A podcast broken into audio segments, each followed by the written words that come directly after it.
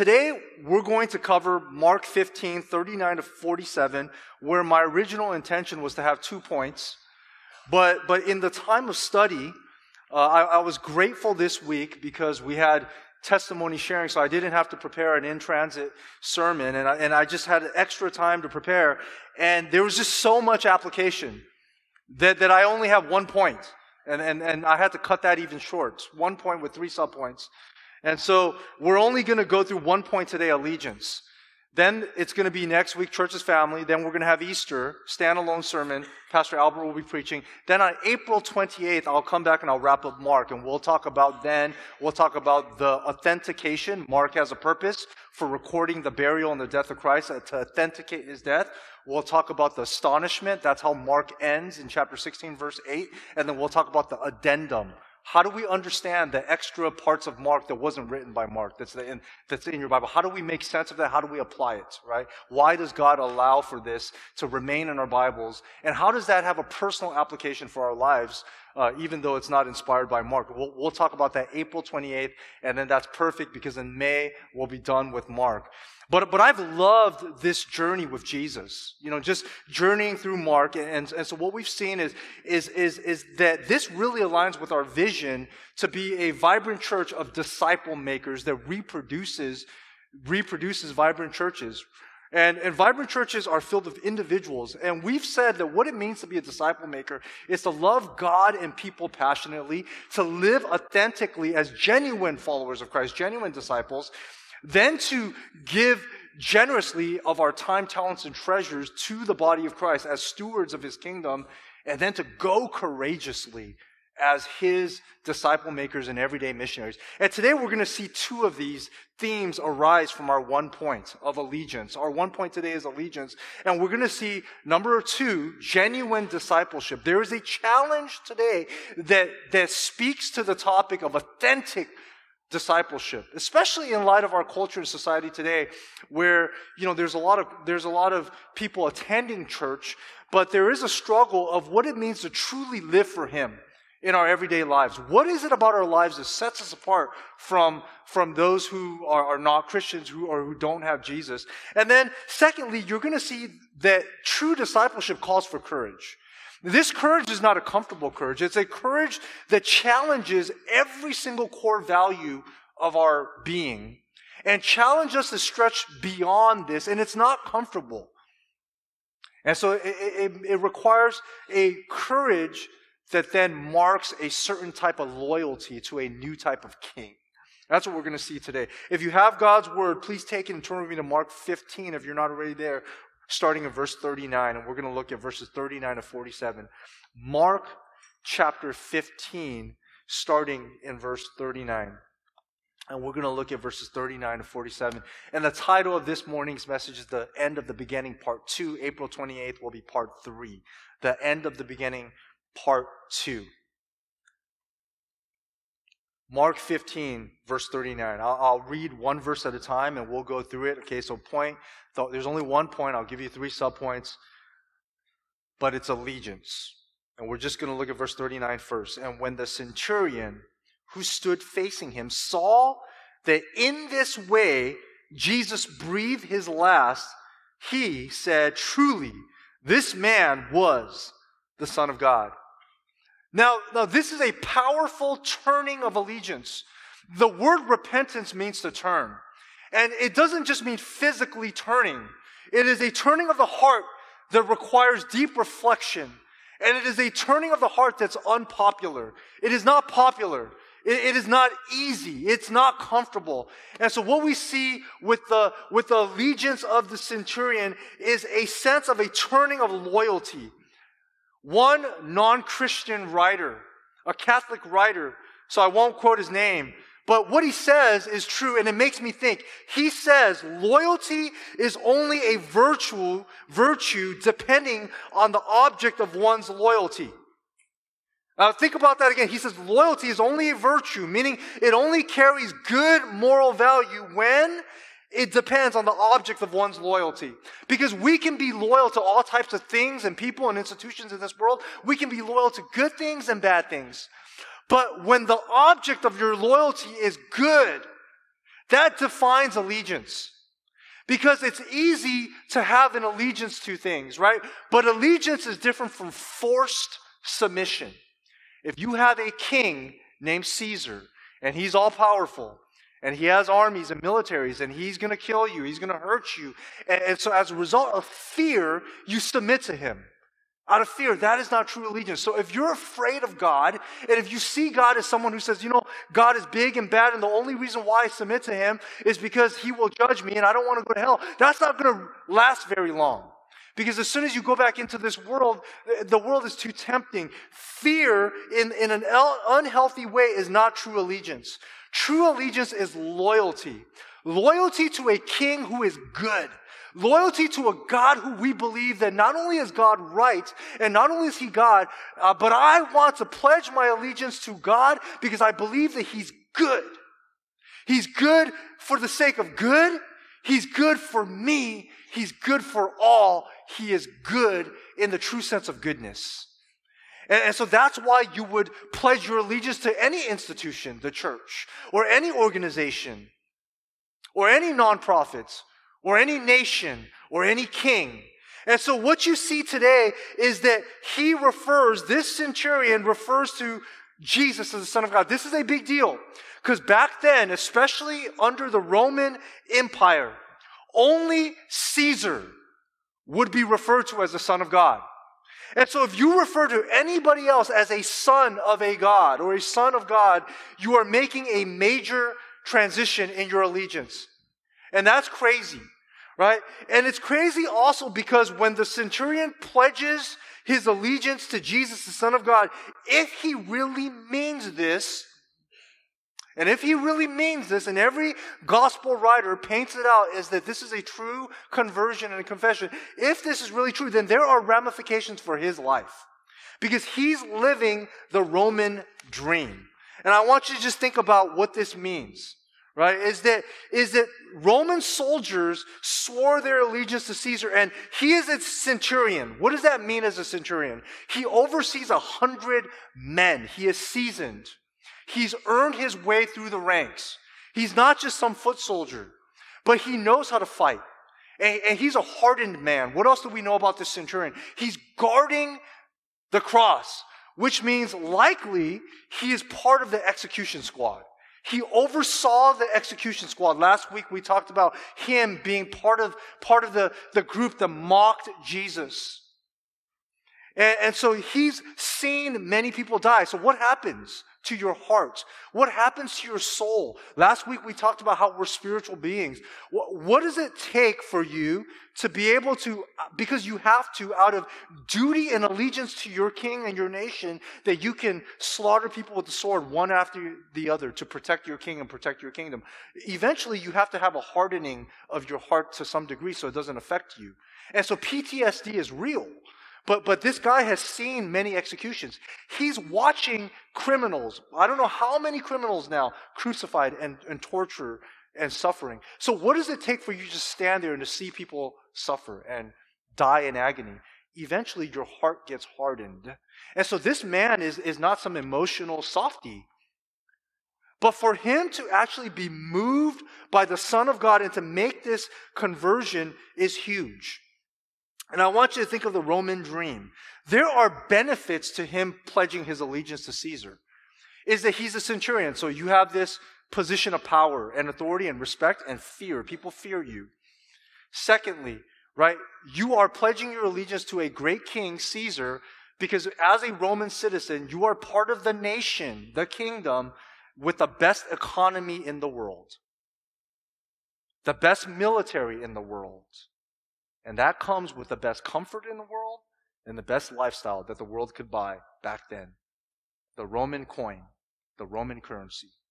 And if you're an American citizen, you can relate to this because there's this idolatry and there's this temptation right? There's this temptation to find comfort and to pledge our allegiance to things that give us power, value, and worth. And so there is value. It's not just out of fear that he's pledging his allegiance to Caesar. There is personal value for him being part of the most powerful nation in biblical times. And so he understands how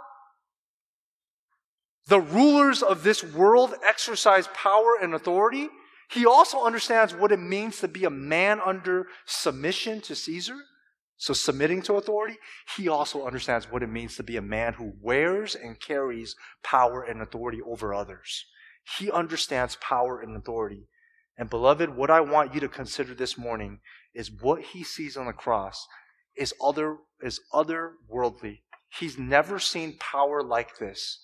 He's never seen authority communicated in this way, and that's what transforms him and moves him. What I want you to see is that he sees authority that comes through submission. Jesus submitted to the Father, and I want you to see that he sees power through weakness. This is a power that no man understood especially in these times. It is a power that comes through brokenness and weakness. It is a power that the world so longs for, but doesn't even know how to handle when they observe it or see it. Right? This is significant. Okay, let me give you some, some background of why this confession is so powerful. He says, truly this man was the son of God. This is the very first time, Mark 15, 39, is the very first time that this confession that Jesus is the Son of God comes out of human lips or comes off of human lips in Mark, all of Mark. And why is this important? Because Mark, this is Mark's purpose. In Mark 1 1, Mark begins his gospel saying the beginning of the gospel of Jesus Christ, the Son of God. And so he wants you to know that this is the main point of his sermon, of his gospel, that Jesus Christ is not just a man, he's the Son of God. Plus, Mark was writing from Rome, writing to Gentile, Gentiles, hoping that they would understand that Jesus Christ is the Son of God. Right? So the Roman centurion connects in in that way. That here's a Roman coming to the Son of God, coming to confess not Caesar, but Jesus, Son of God. And throughout Mark, you have people coming to faith, but out of their lips aren't the words, truly this man was the Son of God. This is the first human being. You have, you have other people though, other types of beings, divine beings. You have God the Father in Mark chapter 1 verse 11 you don't have to write that down. I'm just mentioning it. Mark 1:11 where where God the Father at Jesus' baptism says truly this is my son, right? This is the son of God. You have at the transfiguration event at Mark 9 Mark chapter 9 verse 7 at the transfiguration God again saying listen to him truly this is the son of God this is my son and you have the demons in Mark chapter 3, verse 11, and Mark 5, 7, the demons acknowledge that Jesus is the Son of God, but never a human being. And so this is the very first time that a human confesses the main purpose of Mark, that Jesus is the Son of God. And, and you understand, you begin to understand what this centurion saw that ties into the heart of Mark right? He sees a type of power through weakness. What did he see? Mark tells us that he observed the way he breathed his last moved him. And it also said that he stood facing Christ. So for, for all the time that Christ was on trial, that Christ was beaten, that Christ was crucified, that Christ hung there for those hours, this centurion saw it all. And what he saw was, Father, forgive them, for they know not what they do. He saw forgiveness that Jesus loved even those who were mocking him and crucifying him. He saw, he saw something so utterly different from Caesar that you begin to understand Mark's purpose, Mark 10, 42 to 45, which is a key cross reference. In Mark chapter 10, verse 42 to 45, Jesus called to him, called them to him, his disciples, and he said to them, You know that those who cons- are considered rulers of the Gentiles, Caesar, soldiers, centurions, governors, that those who are considered rulers of the Gentiles lord it over them. And their great ones exercise authority over them. But it shall not be so among you. But whoever would be great among you must be your servant. And whoever would be first among you must be slave, bondservant of all. For even the Son of Man came not to be served, but to serve and to give his life as a ransom for many. Mark 10 45. That gospel is what the centurion saw. He saw this, he witnessed that here is the most powerful man that he's ever seen. Power through weakness, power through weakness, authority through submission, and he sees that whoever would be among great, great among you becomes a servant. And he's never seen this. All he's seen all his life, all he's seen all his life is the power of Caesar, lording over people, killing people. All he's seen is his own hands killing people because he has authority. And, and he wears the, the garb and the power of being a Roman centurion. He knows what it's like to have secular power. He knows what it means to be a Gentile, the lords over people. And beloved, I'll put it before you that that's how our people rule today. It's a different type of power. It is power through prestige, power through position, power through fear, power through money, power through corruption, or power because of through title, power through inheritance. This is how our world understands power. Power so that we can uh, suppress people. Power so that we can manipulate the system and people. Power so that we can, we can mobilize people so that they do what, what, you know, we want them to do. Right? That is how the world sees power. Power over the consumer. Power to, to manipulate consumers so that, so that people give money to a certain organization or a certain cause or a certain product. This is just the market. This is human life. I'm just calling it what it is, right? It, there, there's not every part of it is bad, but it is human nature. But that's what makes Jesus on the cross so different. And this challenges everything that we believe in about allegiance. Right? Is that we give our allegiance because we have to, or because we're born into it, or because, because it's just all we know. So what does it take to turn your heart to a king that is so radically different, that calls us to a completely different type of surrender? And then we are to be like Christ. And that's what he wanted to teach his disciples that if we want to be leaders, if we want to be servants, if we want to be disciples of Jesus and disciple makers, we must serve. We cannot be telling people, look, here's why you need to follow me because I have these credentials and I have these degrees. Or, or, or look, look at my accomplishments. Let me show you how to do this. Right? Or that's exactly the opposite of Jesus Right? And Jesus calls us to this. But think about the surrounding context of Mark. Think about everything else that you see in Mark, right? You see the religious leaders, how they use their power and authority. Um, and they use it to exploit people for their personal gain. You look at how Pilate, in the surrounding chapters, he had power and authority to do the right thing, but he withdrew out of fear. And he said, I don't want to use my power in this way to do the right thing, to, to say Jesus is innocent. No, we're not going to crucify him. Instead, he was fearful, right? So he had power, but he didn't use it because he was afraid, right? And then you see Jesus, so different, dying on a cross. And this is a different type of power. We do not think of power as vulnerability. And this is why men fall. This is why pastors fall right? Because the higher the platform, this is where we have to watch our hearts. The more we guard ourselves, that's not the answer. The answer is you have to be vulnerable. You have to stay in a church long enough for people to know, you know, this guy has a lot of weaknesses. And we see it right? And when you're vulnerable and honest about your vulnerability, right? And, and, and, you're willing to be weak and say, look, here's what I can't do. Here's what, here's where we need help, right? And, and that's just not what we say. If someone comes and interviews for a job and they start telling you their limitations and their weakness, you're not going to hire them, right? But Jesus is fully, completely naked. He's weak. He's beaten. His father has abandoned him. His disciples have abandoned him. It's the women who are there, and there's one disciple that's there, John, the one who the beloved disciple, but he's completely vulnerable. He's completely weak, yet his death is surprisingly powerful because we've never seen such a pure and loving display of power and authority. You're talking about integrity and purity and holiness being put on display through a savior hanging there saying that he loves us through his actions and becoming nothing so that he can uplift people. He lost everything on the cross. He was lowered. He, he himself suffered so that you and I can flourish. That is not the type of leadership that our world cherishes.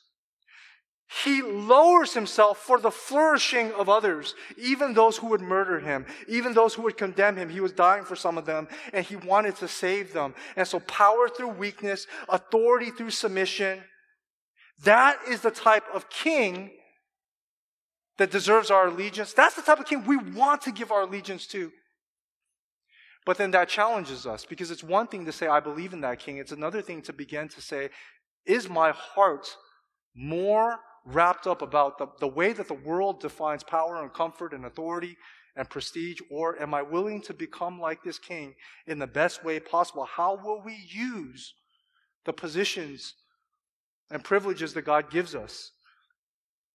We shouldn't um, apologize for God's sovereignty in ordaining that we would be American citizens or live in America. But we ought to be asking, what does God call us to?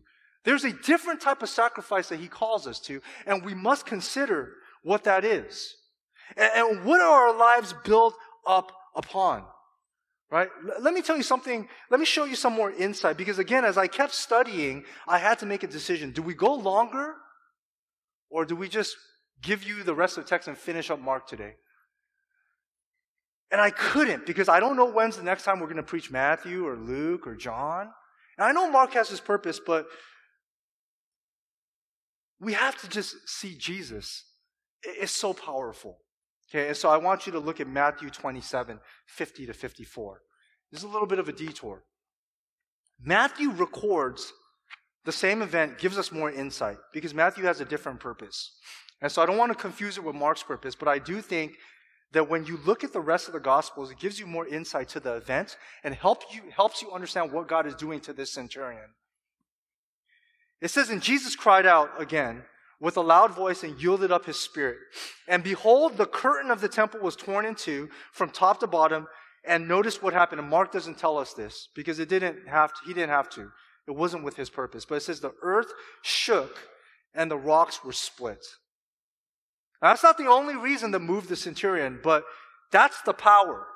He sees a man who dies and cries out for the flourishing of everybody else, even those who would kill him. And then all of a sudden, the earth shakes and quakes. Now, verses 52 to 53 are parenthetical and it's not in historical order. Matthew is just giving you a topical approach, so don't get confused by that. But I, I left that in there for you. It says the tombs were also were open. So the earthquake opened up the tombs, and many bodies of the saints who had fallen asleep were raised. And coming out of the tombs after his resurrection, they went into the holy city and appeared to many as witnesses. Now, I want you to understand that Matthew is not recording in a historical order. So the centurion didn't actually see the walking dead, the resurrected bodies. This is, keep in mind what it says. It says after Jesus' resurrection. So this is a couple days later, but go back to verse 54. And when the centurion and those who were with him, keeping watch over Jesus, meaning they were guarding him on the cross, saw the earthquake and what took place, and they were filled with awe and said, Truly, this was the Son of God. So it was the earthquake. The earthquake helped to move. That's the power. So he saw a man, he saw a man who was dying for others, who was showing power through weakness and authority through submission. And the father, the father shook the earth and said, yes, this truly was the Son of God. And so now you see Mark's purpose. Every single time this confession was made, there is something powerful and divinely happening. At his baptism, the skies were open. Truly, this was the Son of God. At the transfiguration, Jesus' full glory is temporarily exposed and the and the and the, from heaven god the father says truly this man was the son of god and at his at his death once again the earth shakes with the confession and so if you confess that Jesus Christ is truly the Son of God, it will be earth shaking. And figuratively speaking, our lives must be shaken to the core. You cannot just sit there and continue living your lives how you live it unmoved. That's called Sunday Christianity. The, the, the, it's almost figuratively like your life is shaken and you're filled with awe and you confess, truly, this is the Son of God. How do we know he's truly saved? I mean, every gospel writer almost wants to highlight his confession. Luke chapter 23, verse 47 tells us it wasn't just the earthquake, right? It says, now when the centurion saw what had taken place, he praised God, saying, certainly this man was innocent. Here's the difference between two Romans. You have Pilate, the powerful Roman governor, who also said, certainly Jesus is innocent. But he doesn't grasp that this man is the Son of God. He's blind to the fact that this man is the Son of God. But here's a different Roman, the centurion, who says, certainly this man was innocent, and saying, praise God, he is the Son of God. Now, we don't know what happens to this Roman. Does he lose his position? I mean, does he get killed for, for stepping away from Caesar? Or does he just continue as a Roman, Roman soldier as best as he could, but being part of the church and using his position in the best way possible? But this confession takes courage.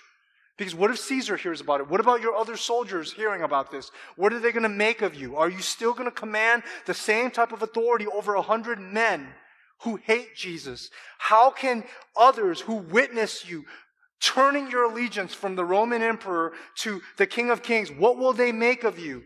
You see, the idols of the world began to collapse for this man as he begins to behold the Savior who died for him. And beloved, I put before you and I put before me in conviction, do we move in this way when we study the Bible and the Word of God? Do we pause and look at the cross and look to Christ and say, Christ, Where's our allegiance today? Where's our allegiance this morning?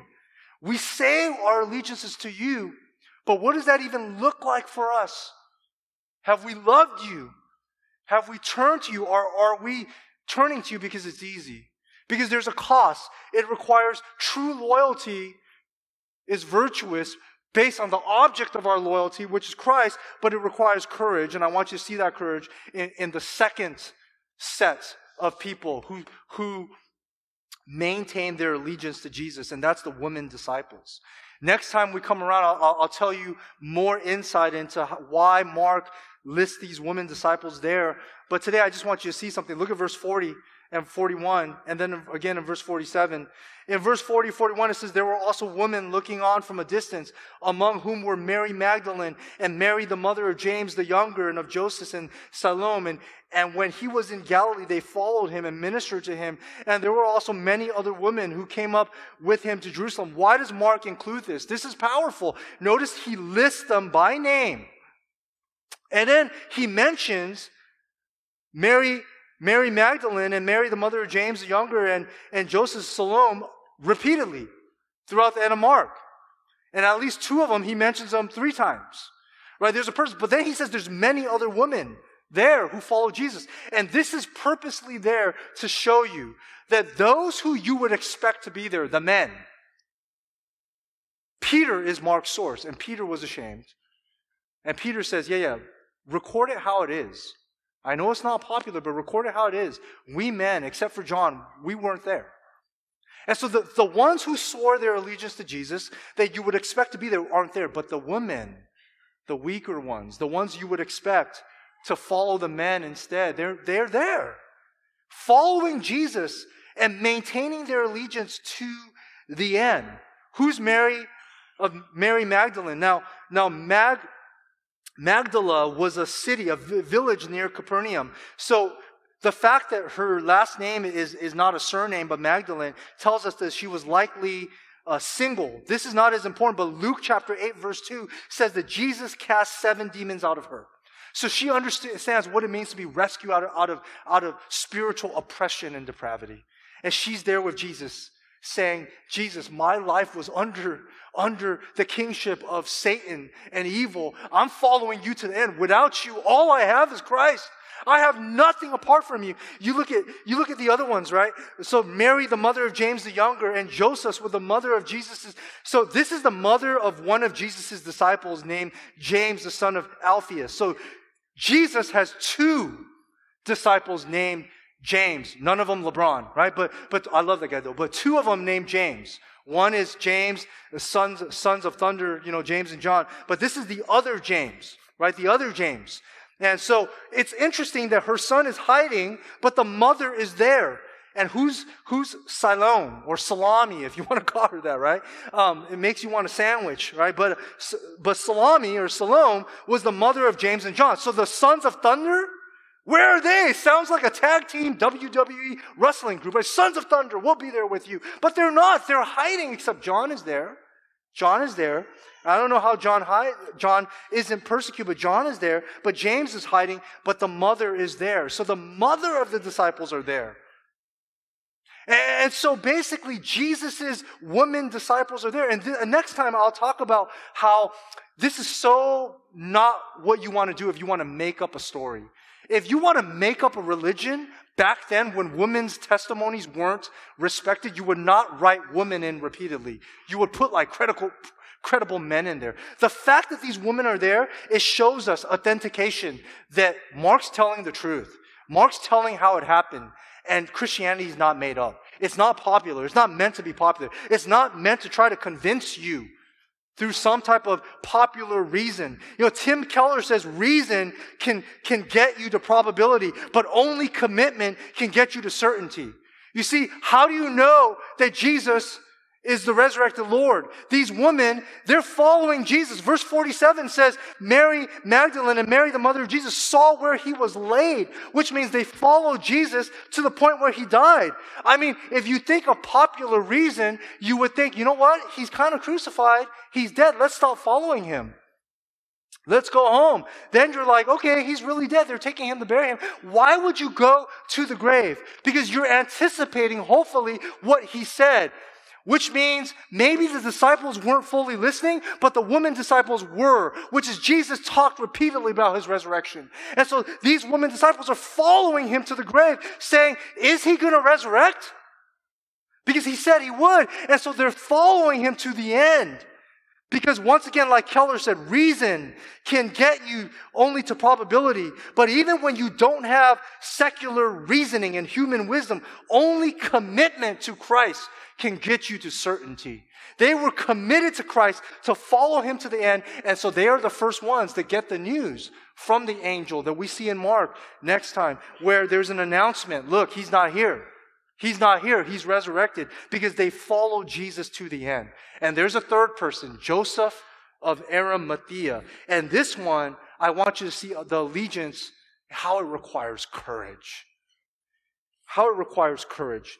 Notice verses 42 to 46. Verses 42 to 46, it says, When evening had come, since it was the day of preparation, that is, the day before the Sabbath, Joseph of Arimathea, a respected member of the council, who was also himself looking for the kingdom of God, took courage. Where do we see that he, he exercised courage? Well, you know, Mark says it. That's what the word says. Took courage and went to Pilate and asked for the body of Jesus. Now I want to exposit that. That's what got me stuck. That's what said, Hanley, you're not doing two points today. You're doing one point and you might go to 1230, right? Just that word alone. You do the exposition of this. And you say, how is he courageous? Uh, what do you mean? How is this courageous? You do the exposition of this. Took courage and went to Pilate and asked for the body of Jesus. Why is that courageous? He's just doing what a religious leader would do. Pilate was surprised to hear that he should have already died. And summoning the centurion, he asked him whether he was already dead. And when he had learned from the centurion that he was dead, he granted the corpse, corpse to Joseph. And Joseph bought a linen shroud, taking him down, wrapped him in the linen shroud, and laid him in a tomb that had been cut out of the rock. And he rolled a stone against the entrance of the tomb. So see what happens, you know, here. Now, first, we don't know the exact location of Arimathea. It sounds like some aroma, right? But, but basically, it is a city, and I take the view that this is the birthplace of, of the prophet Samuel, which is a village called Ramath- Ramathaim Zophim, located 20 miles northwest of Jerusalem. Okay, that's Arimathea. Now that's debated, but that's kind of what I think is right. 1 Samuel 1 1 mentions this city. And so he is, he's a Jew. It also tells us that he's a member of the council. What council? What council? He's the member of the Sanhedrin. He's actually part of the group that condemned Jesus to, to crucifixion. He's part of that evil Jewish council that conspired against Jesus and handed Jesus over. But what we learn from Luke and John is that he was a secret Christian. Now you begin to relate to him. Fear. He knows in his heart that there's something about Jesus. He's a seeker of the kingdom. He kind of sees that this guy lines up with everything I know in my, in my rabbinic studies about the Old Testament. But I'm afraid he's a member of the Sanhedrin, meaning he has position, he has power, he has authority, and he's, and he's wealthy. And he's in a high position of social value. And beloved, it requires courage to face the reality that if you take a step of faith of allegiance, you might lose it all. You might just lose it all. Now, Luke 23 50. Luke 23 50. I don't have this on a slide for you, but it tells us, it tells us that Joseph was a good and righteous man and that he did not consent to the decision and action of the Sanhedrin. So Luke tells us that's what was going on in his heart. Maybe he spoke up, but not enough at that point to be killed, right? Or to be, th- to be thrown out of the Sanhedrin. Now, John chapter 19, verse 38, describes Joseph of Arimathea as a disciple of Jesus. Why would you refer to someone as a disciple of Jesus? He really believed that Jesus was Messiah, but he was afraid. That's what I mean. What does this word courage mean? You go deeper and deeper and deeper into the text, and it just kills you and convicts you that he actually believed that Jesus was the Messiah, but he, he was afraid to be exposed. So he goes to Pilate secretly. But that requires courage because back then, guess what? Every gospel writer talks about you, Joseph which means oral tradition was spreading, means people are going to talk about you. Pilate's going to talk about you. The Jewish Sanhedrin and all your Jewish friends, they're going to know that you went and tried to bury Jesus. They're, they're, they're going to know that you're a follower of Jesus. And so he had a crucial decision to make. Do I allow the person that I believe is the Son of God to be discarded among the criminals, because that's what they would do to crucified bodies. They would just discard you. Maybe there was one huge grave where they would just burn your bodies and throw your bodies in. They didn't care about how you were buried, but he believed, and little does he know that he's being used by God, by his courage. But first, a quote, John MacArthur explains, quote, the Christian life is not adding Jesus to one's own way of life, but renouncing that personal way of life for his and being willing to pay whatever costs that may require. End quote.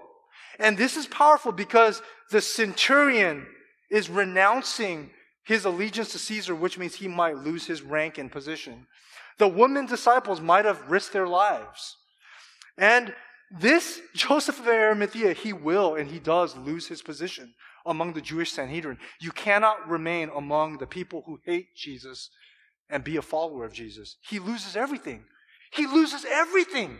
Right? And so you consider what he understands here is that it is, he has to renounce his personal way of life. It's not, I can continue to have the power and prestige and, and position and, and exploiting people through the temple system. I, I can't continue to have that and believe in Jesus. But that's what he had for a while secretly following Jesus.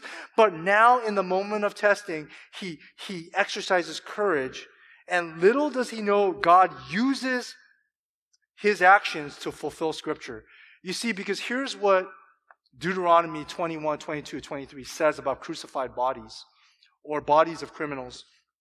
And Jesus didn't have to obey the letter of the law. But the fact that this happens, even the way that he was buried perfectly lines up with the Old Testament law. Deuteronomy 21, Moses prescribed in verse 22 that if a man has committed a crime punishable by death and he's put to death and you hang him on a tree, so this is equal to crucifixion, and his body shall not remain all night on the tree, but you shall bury him the same day, for a hangman is cursed by God. You shall not defile your land that the Lord your God is giving you for inheritance. So Jesus died to fulfill the law. He didn't have to you know, follow this. But Joseph's actions help Jesus to fulfill the spirit of the law, right? And fulfill the letter of the law. But Matthew 27 tells us that, Je- that Joseph was wealthy. He was part of the Sanhedrin. He had a lot of money. And most of those people, they have their own places of burial. They have tombs. They have places to be buried and where their families were buried. And here's what Isaiah 53 9 predicted. And Joseph had no idea that his courage would fulfill the prophecy of Scripture. Isaiah 53 9, it predicted about the suffering servant. It says, They made his grave with the wicked. Jesus died a sinner's death, died with the wicked, but with a rich man in his death. And so, left, once again, left with the Romans, his body would have been discarded with the criminals. But instead, Jesus is buried in a rich man's tomb. Why is this important? You know, you might look at this and say, well, you know, who cares, right? Just a few cross references. But I think this is the amazing precision of scriptural fulfillment. And God using everyday people who even are afraid and fearful and even are part of the wrong crowd for a moment. He uses people, everyday people, everyday missionaries to fulfill something as powerful as divine plans of redemption and Scripture. And things like this help me to realize and help us to realize that Scripture is 110% accurate. That Jesus is fully precise in his fulfillment of divine prophecy. And that leads us to the big idea this morning. Is that allegiance to Christ, allegiance to the cross of Christ calls for unpopular repentance. You see that in turning from the Roman dream to Jesus' plan for your life right? That allegiance to the cross of Christ calls for unpopular repentance, unwavering commitment, and unrelenting courage. You see the unwavering commitment of the woman, uh, just so faithful to the end, and rightly so that they would be elevated to, to see their faithfulness in a society that was backwards, and unrelenting courage. Unrelenting courage of, of Joseph of Arimathea tested in the moment. Do we do the right thing? Do I do the right thing? And he does the right thing. You see, what we see from application is that Jesus Christ is the Son of God. He was crucified for our sins. Jesus Christ, truly this man was the Son of God. Yet the Son of God didn't have to be, but he was crucified for our sin. This announcement requires a response of allegiance.